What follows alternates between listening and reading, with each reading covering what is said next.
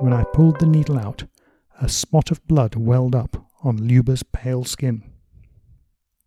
She held a grey square of toilet paper against her forearm to soak up the blood and rolled down her black lycra sleeve to hold it in place. We'd run out of sticking plasters long ago. That was the new Russia of 1993. Slick on top, ersatz underneath. Her girlish breasts were rising and falling underneath the thin material. Anyone could see she was excited. Anyone could see everything, if they looked. Not quite everything.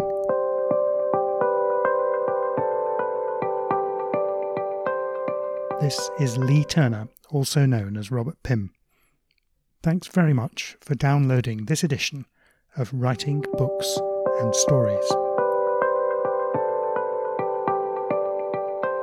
Hello. I'm going to read a complete short story set in Moscow in 1993.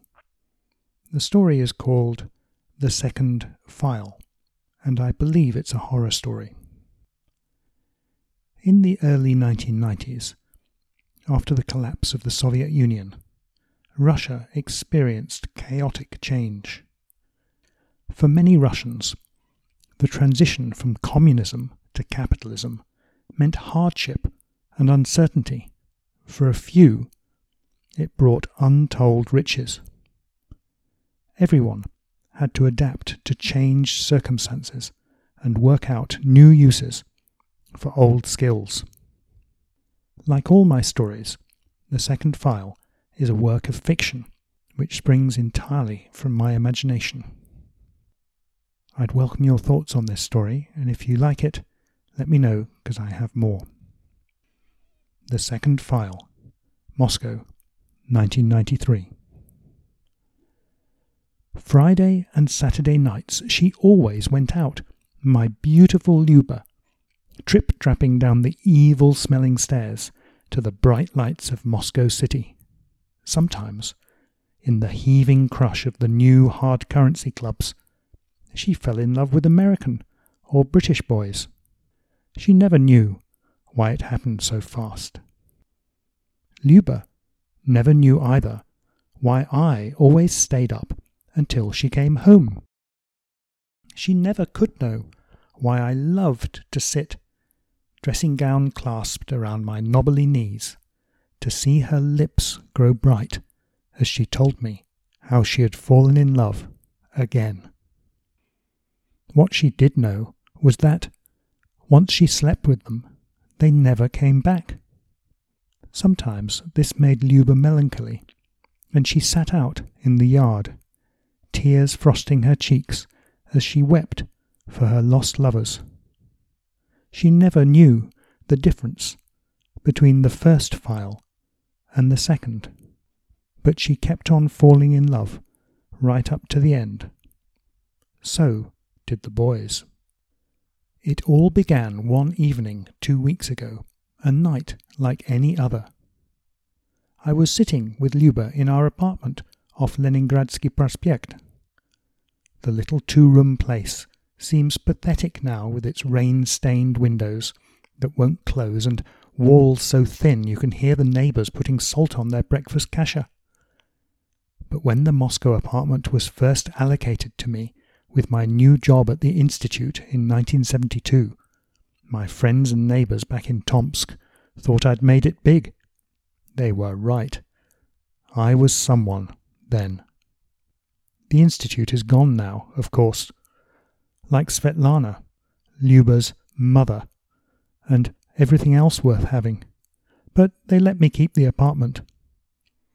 The new people in charge, the reformers, even told me the place belonged to me now. It was privatized, whatever that meant.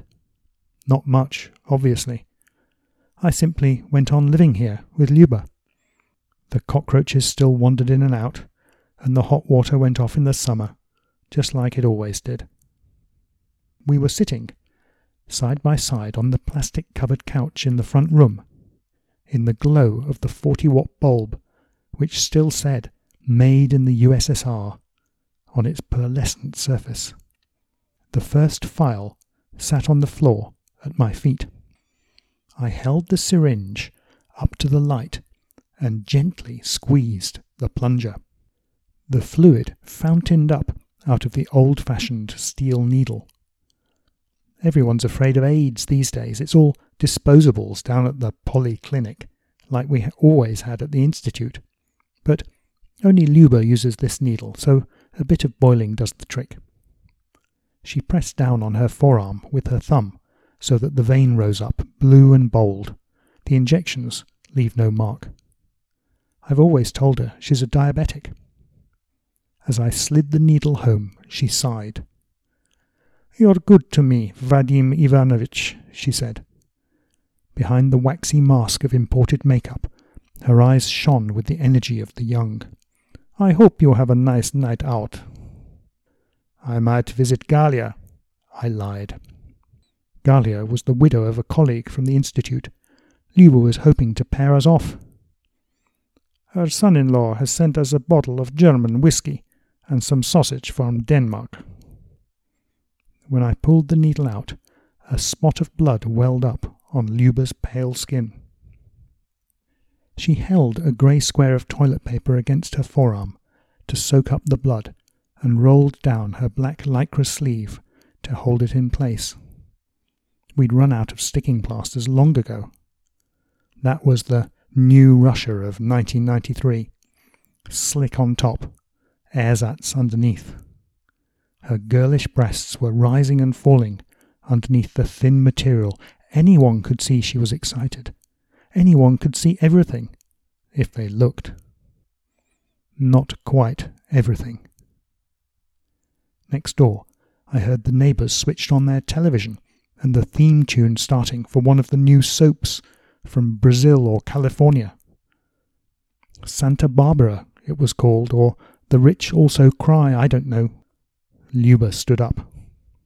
I should be at the bunker, she said. I'm meeting Steve at ten. She pronounced it Steve, in the Russian way. She never was much good at English, or anything else she learned at school. Not even science, however much Svetlana coached her. But Luba can communicate in other ways.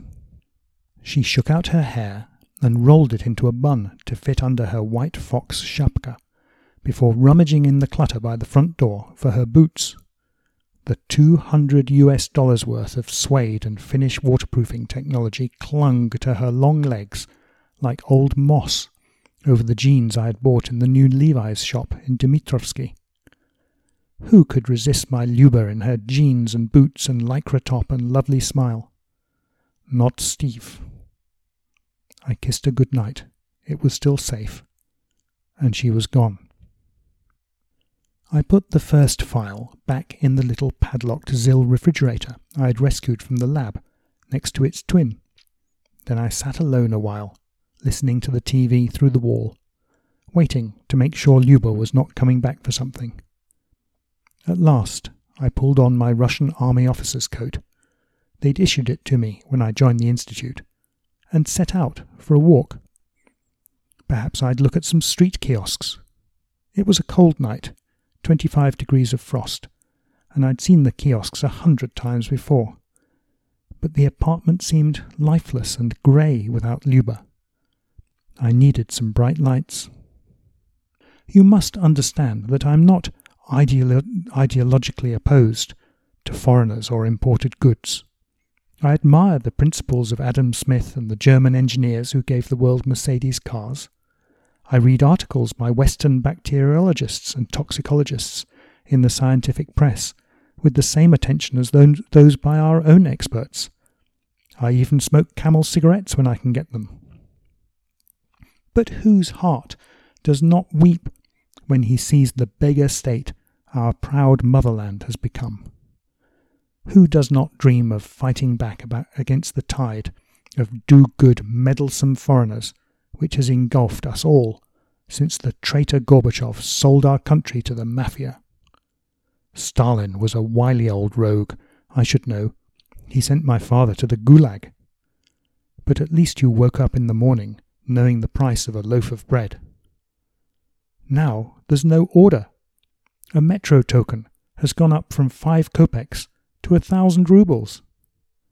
Before the institute closed, none of the scientists had been paid for five months. Most of my colleagues have gone to work for labs in the USA, or wound up flogging Snickers bars on the street corners, like the match sellers in those old documentaries about life in the West. Not me. I have Luba. I can fight back. I walked the streets for hours that night, up and down Leningradsky, chatting to the vendors in the all night kiosks, behind their windows bright with advertising for Pepsi Cola and Smirnoff, their hatches barred against the cold and the gangs. The reket, they call it now. They've had to invent a Russian word. They say the kiosks have to pay three times the authorities for a license, the police for protection, and the gangs to stay alive. How could they let this happen to our great country? I never can sleep when Luba is out on the town with a shot from the first file. I have to wait until she comes home and tells me what happened, who she met, what she did. Never too much the first evening. It was cold that night. The broken ice on the pavements was piled up like old tombstones, smooth blocks lying in heaps where the city council could no longer bother to clear them away. On the Prospect, the cars screamed by, mostly Volgas and Zhigulis, but here and there, like a miracle, new local registered BMWs and Volvos, driven by my fellow citizens who somehow had discovered the new alchemy of Russia how to make money out of rubles. On my pension, I couldn't even afford a taxi ride. I knew something was wrong when I came back to the apartment at 5 a.m. and Luba was not there. There is something heartbreaking about unlocking your front door and knowing before it is open more than a crack that you're on your own. Luba never disobeys her father. She knows she can't sleep with a new boyfriend until I've told her she's ready. But she was usually home by four, longing to tell me her latest adventure. I sat down on the couch in front of the TV and switched on one of the new all night channels. An American was telling me to touch the screen and I'd be healed. Some ailments you can cure with placebos. With others, death is certain. I watched and waited for Luba. She came in around six. It was dark outside and quiet. The dawn chorus of drivers trying to start their cars after a night of frost had not, not yet begun. Luba moved with the languid grace she had when she was exhausted from dancing and drinking, living on her nerves trying to handle the admirers the first file always brought her. The makeup had softened and mixed with sweat, as if her face had become blurred. As she stretched up to hang her fur coat in the hall, a pale white moon of skin showed between her lycra top and her jeans. She came in to greet me as she always did. I'm sorry I'm late, Vadim Ivanovitch, she said coming close and throwing her arms around my shoulders, kissing my cheek and neck. I must talk to you. Tell me all about it, I said, as if everything was normal. But I was prepared for the worst. That I must talk to you was the news I had known must come one day. She told me right out. Steve wants to take me with him to the USA, she said. He wants to marry me. I love him. His father has a big house in Chicago. You want to go away? I said. Vadim Ivanovitch, he is crazy about me. We are crazy about each other. He has already bought me a ticket, and his daddy has written promising me a job.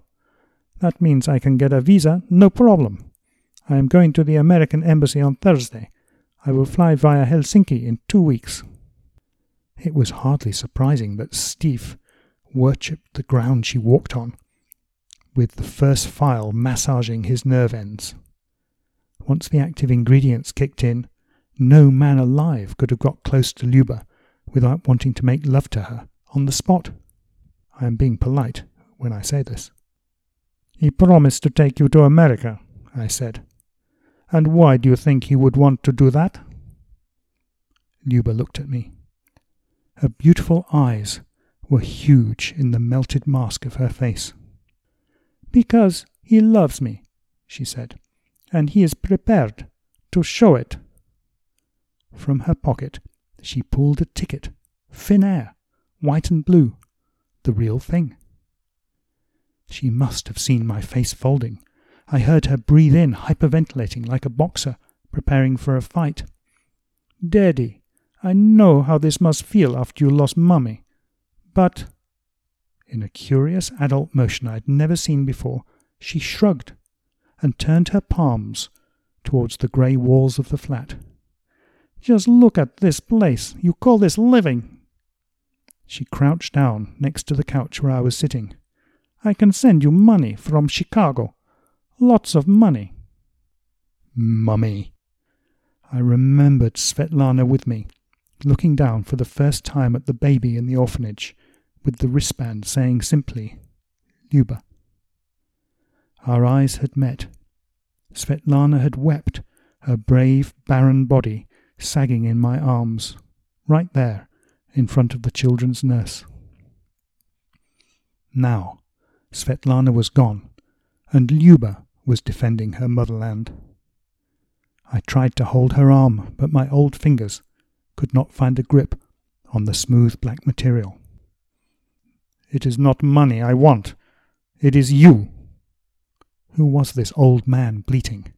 You cannot leave me. I bit my lip. I forbid it. Luba pulled away. Hey, stop. Papa, Vadim Ivanovich. I feel sorry about Svetlana Konstantinovna. I really do. I'll always remember her as my mum. The way the radiation in the lab started with her ovaries and ate its way out was horrible.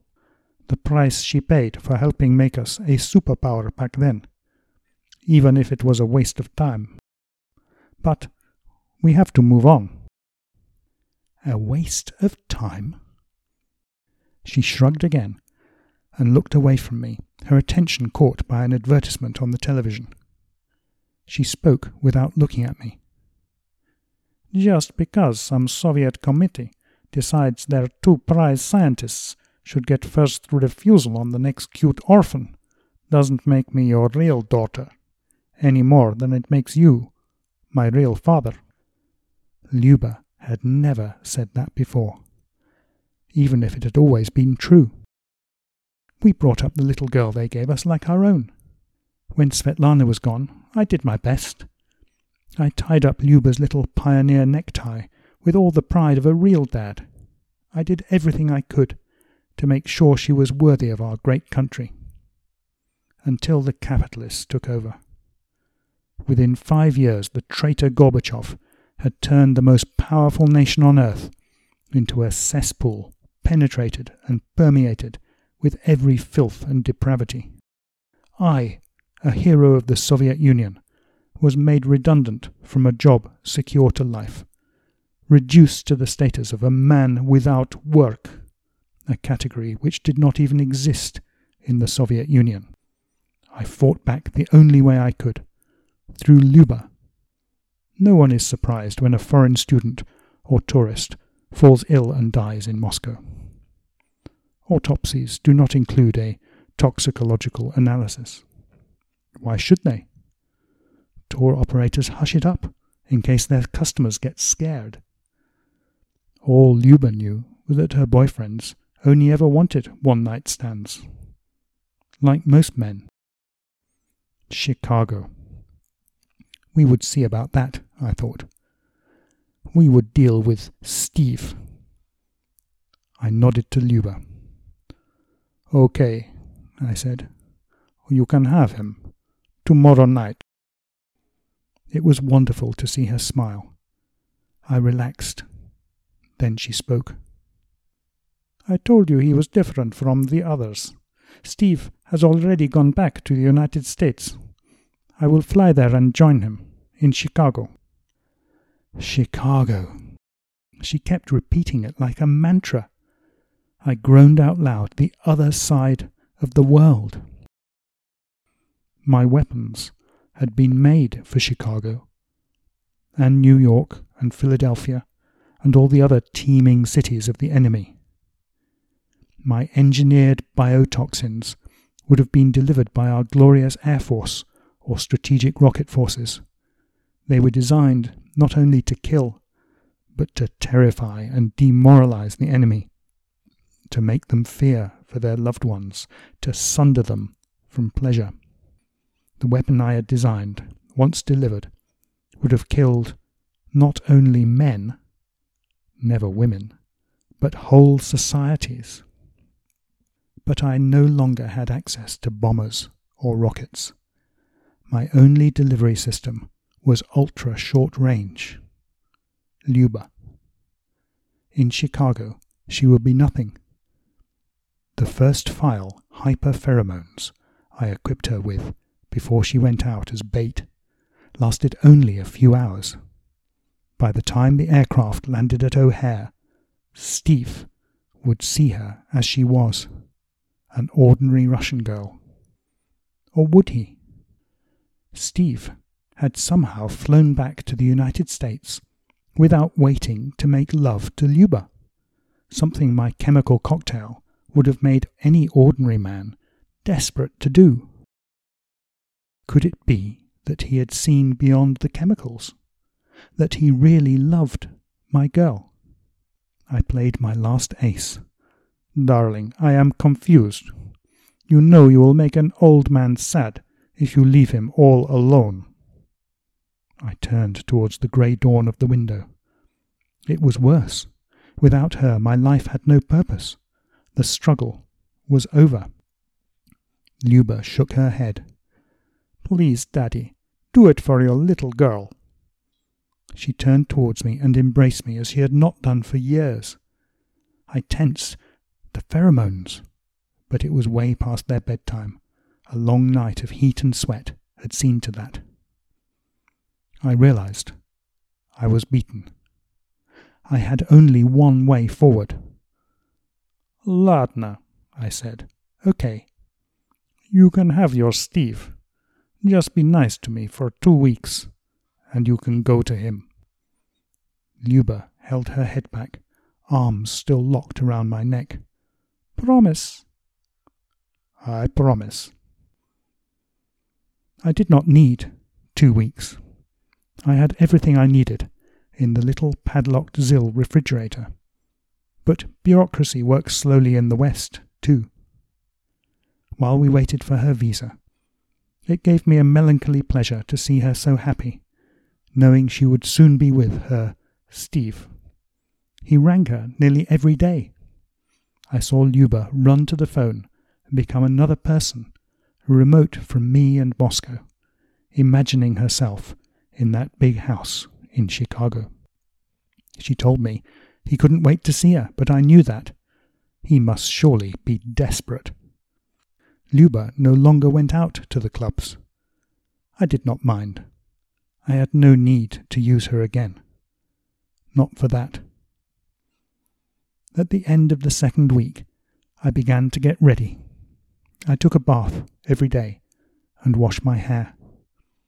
I got out my best suit, the one I had bought in New York at an epidemiology conference in the 1960s. Luba laughed and said it made me look like a gangster. We went for a meal at one of the new Western hotels. I did not need money any more, and drank a bottle of French wine, while she told me again how much she loved Steve. I told her I would miss her. Sometimes she hugged me in her arms before she went to bed. Being close to me seemed to have become normal for her in these last days. That was good. The last night before she went away, we planned a special farewell. Luba took some of my last precious dollars to the hard currency supermarket and bought the ingredients for a fine Russian meal. Even smetana, the traditional sour cream which had vanished from normal shops. Before we sat down to eat, I said I had good news. I have new lab results, I said. Your blood sugar levels have been falling faster than I dared to hope. No more diabetes. When you get to America, ask Steve's father to have a doctor check whether you need to go on with the insulin. This may be your last injection. The second file looked identical to the first. She had never even known there was a difference. I slipped the needle into her arm, a last liberating puncture. When it was done, she started spooning the smetana into her borscht. I excused myself and picked up the phial.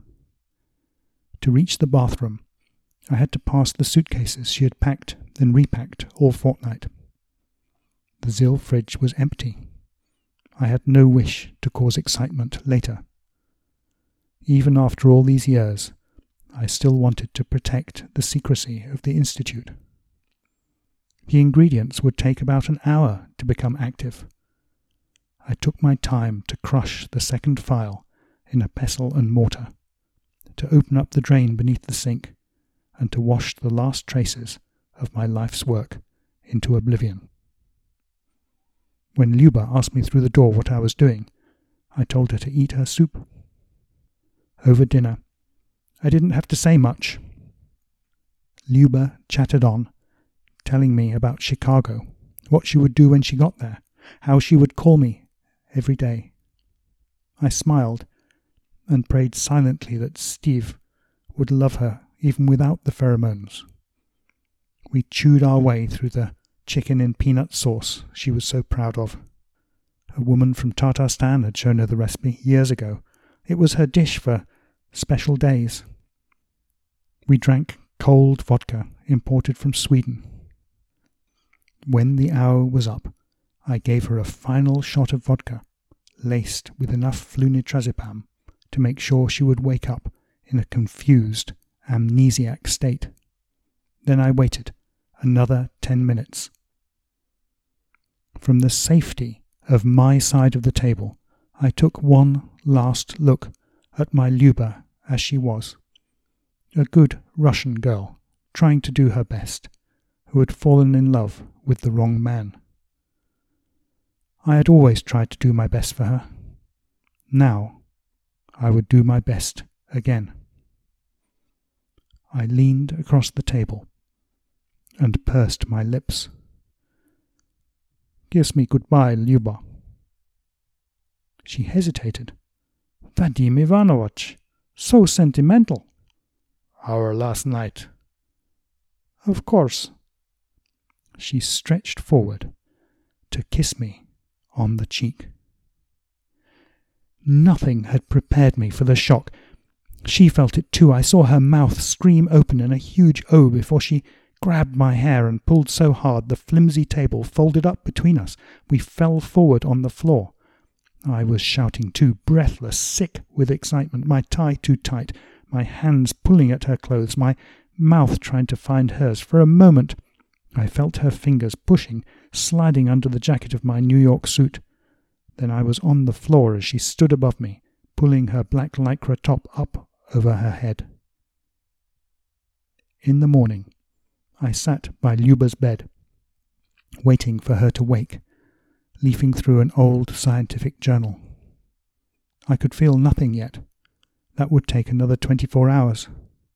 By then, she would be in Chicago.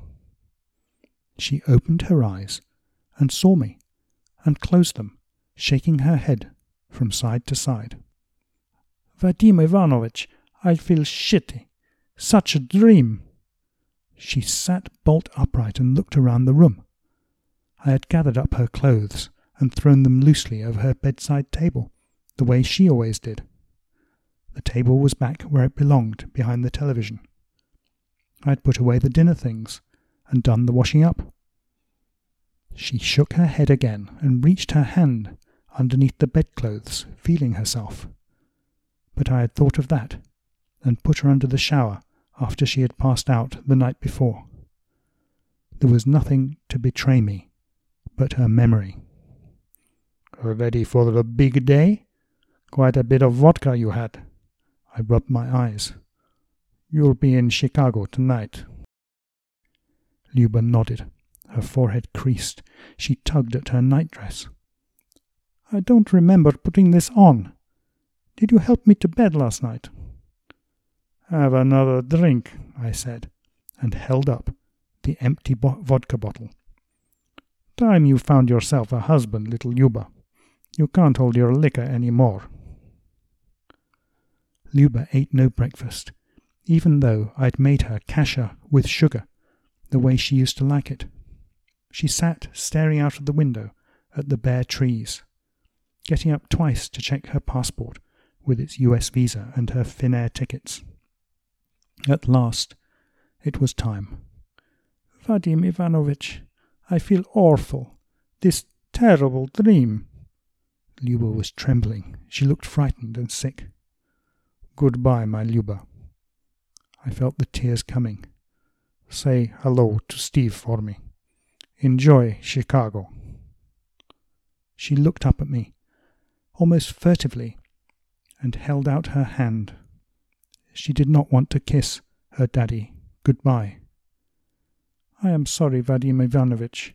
You are making it easy for me. I am feeling miserable. Thank you for everything. I will write.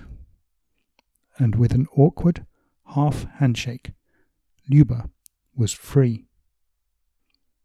I went back into the apartment and sat by the radiator. It was too hot. It always was. But I felt cold. It couldn't be the sickness. That would take effect without symptoms after 24 hours, so gentle that even a fellow bacteriologist, should one happen to be observing my death, would not suspect a thing. I had deliberately designed a two stage process. Otherwise, I might accidentally have unleashed Luba against a Russian boy.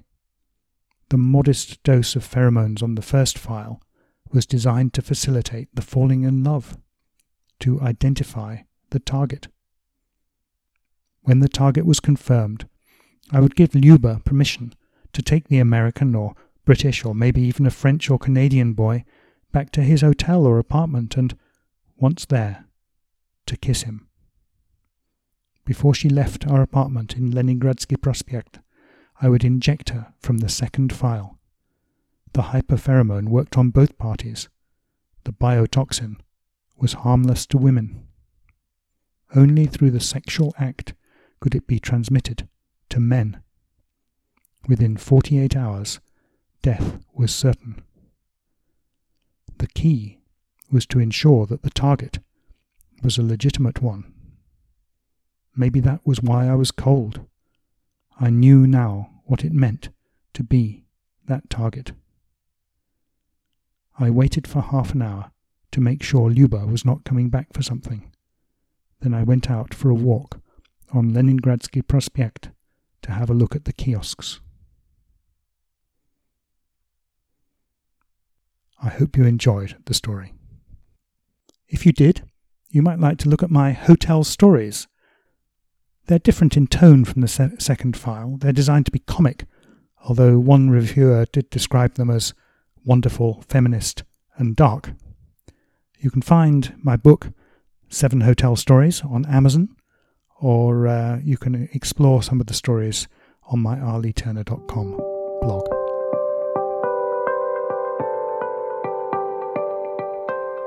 I hope you enjoyed that episode of Writing Books and Stories. If you like this kind of thing, do subscribe, and that'll encourage me to make more. If you want to hear all about my writing, there's a whole universe of stuff at robertpimm.com or rleyturner.com do have a look. And thanks again for listening.